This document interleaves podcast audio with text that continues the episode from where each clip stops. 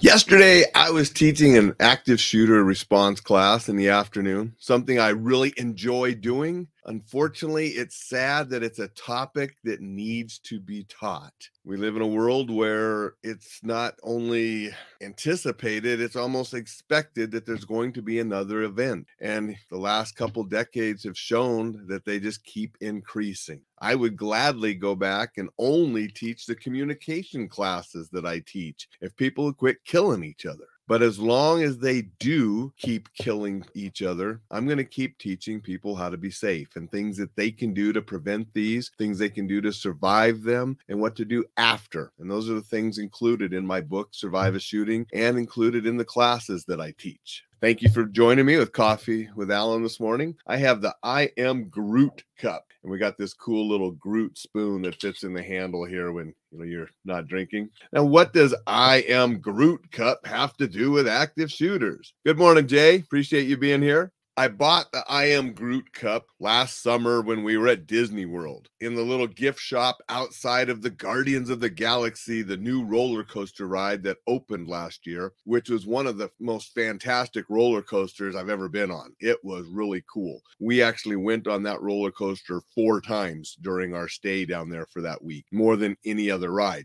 So, what does I Am Groot and Disney World have to do with active shooters? Well, it actually, I mentioned Disney World in my active shooter classes. And I mention it when I'm talking about exits because it is important to know your exits. Now, when you're in Disney World, you might be in that two hour line so you can get on that two minute ride. And they have all this cool stuff to keep you occupied while you're in those lines. And it's fun to look at those things and interact with those things, keeps you occupied while you're waiting. But there are also emergency exits along the way. If you're paying attention, you'll see them. Some of them are very easy to see. I mean, you can't miss them. Others you might miss if you're, you know, really engaged in some of the cool stuff that they have for you to be engaged with. While I still engage in all that cool stuff and like it, and you know, with my family, I'm always noticing the emergency exits because I know if something bad happens where I'm taking myself and family to get to safety. Good morning, Dixon.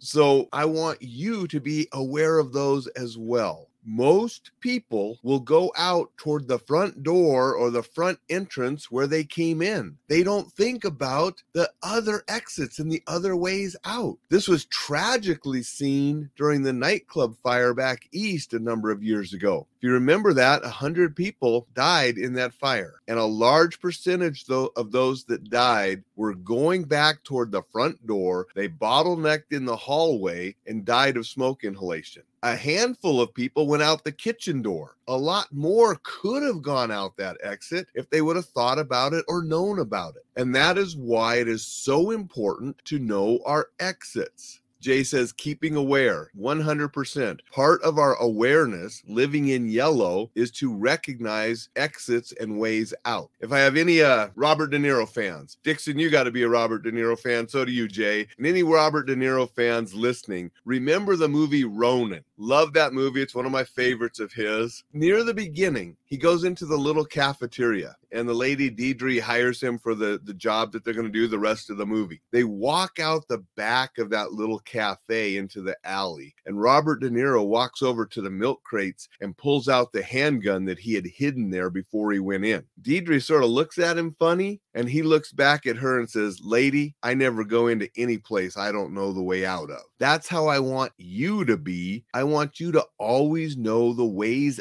out of the places you go in it's amazing that I will talk to groups of people and I will talk about like a mall that is local. When I talk to Missoula groups, it's really easy. I'll use the mall here in Missoula. If I'm elsewhere, I'll use different malls or different locations and I'll get people thinking about a place in that mall and then ask them where the nearest exit would be if an emergency happened. And many of the people, they go right to those main entrances and exits that we all use going in and out of malls. They completely forget or they don't know that almost every store on the ground floor of a mall will have an exit. They're used for, you know, employees only, bringing in shipments of things. We don't use those on a regular basis, but in an emergency, that's a way out.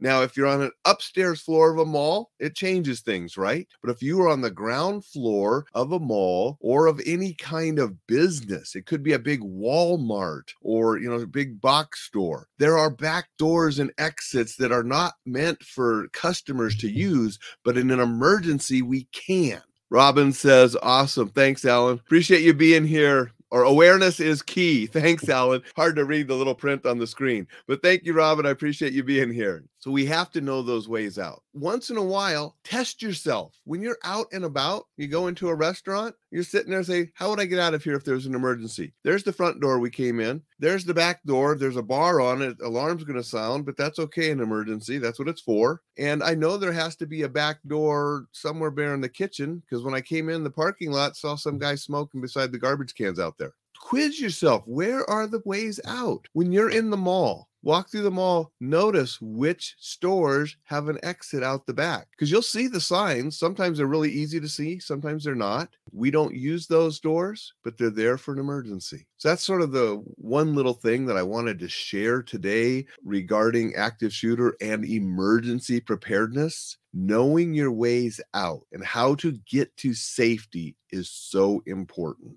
at the place that where you work, there's probably one way that you always go in and out to your office or to wherever you're working. Take a moment once in a while and think if I couldn't escape and get out that way, what are the alternatives? Are there alternate exits that you can use? Are there windows that you could go out? Would the windows open easily or would they have to be broken? Now, if part of your active shooter plan is I would break that window to get out, do you have means to break it? You know, they sell little hammers and little devices that will break windows and glass easier because some windows are not as easy to break as some people are led to believe. They think, oh, I just break the window. And then they find it's not as easy to break. So, do you have a tool that will assist you and make sure that you can break that window? Do you have something to lay over the shards of glass so when you're going out that window or you're helping someone else go out that window, they don't get cut up? You know, I had a teacher one time tell me, Well, I could break a window and put the students out that way. Okay, how are you going to break the window? All right. So now we need a tool. And how are you going to keep the kids from getting cut up when they go out? You know, you have a piece of carpet or leather or something that you can put over that broken glass so nobody gets cut when they're going out. If you're going to make a plan and include something like breaking a window in your plan, make sure you have the tools and you see that plan through so you can implement that plan safely. And that's the thing. Some people won't think things through. Oh,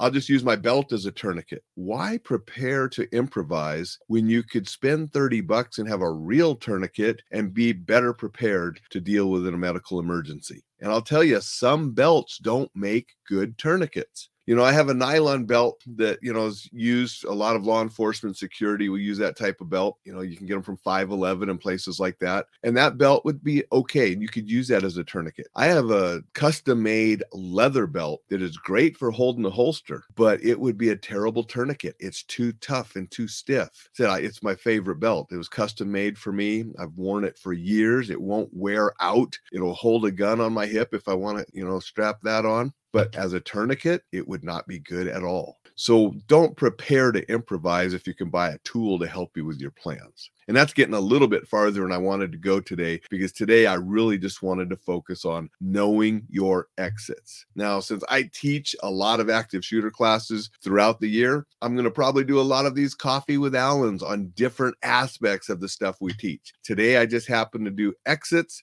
because I wanted to use the I Am Groot cup and tell why I use Disney World in my active shooter classes. And it's because I enjoy going out, enjoying life. We enjoyed Disney World, had a great time on all the rides and eating the different foods, and did my best to make sure that we were safe the entire time by knowing my exits and being aware and being a little bit better prepared, probably than most people. I probably was one of the only people carrying a tourniquet around with me inside Disney World. And it wasn't one of my CAT tourniquets, it was a SWAT T. They're easier to carry. And it's a real little small kit that I carry when I don't carry larger gear with me.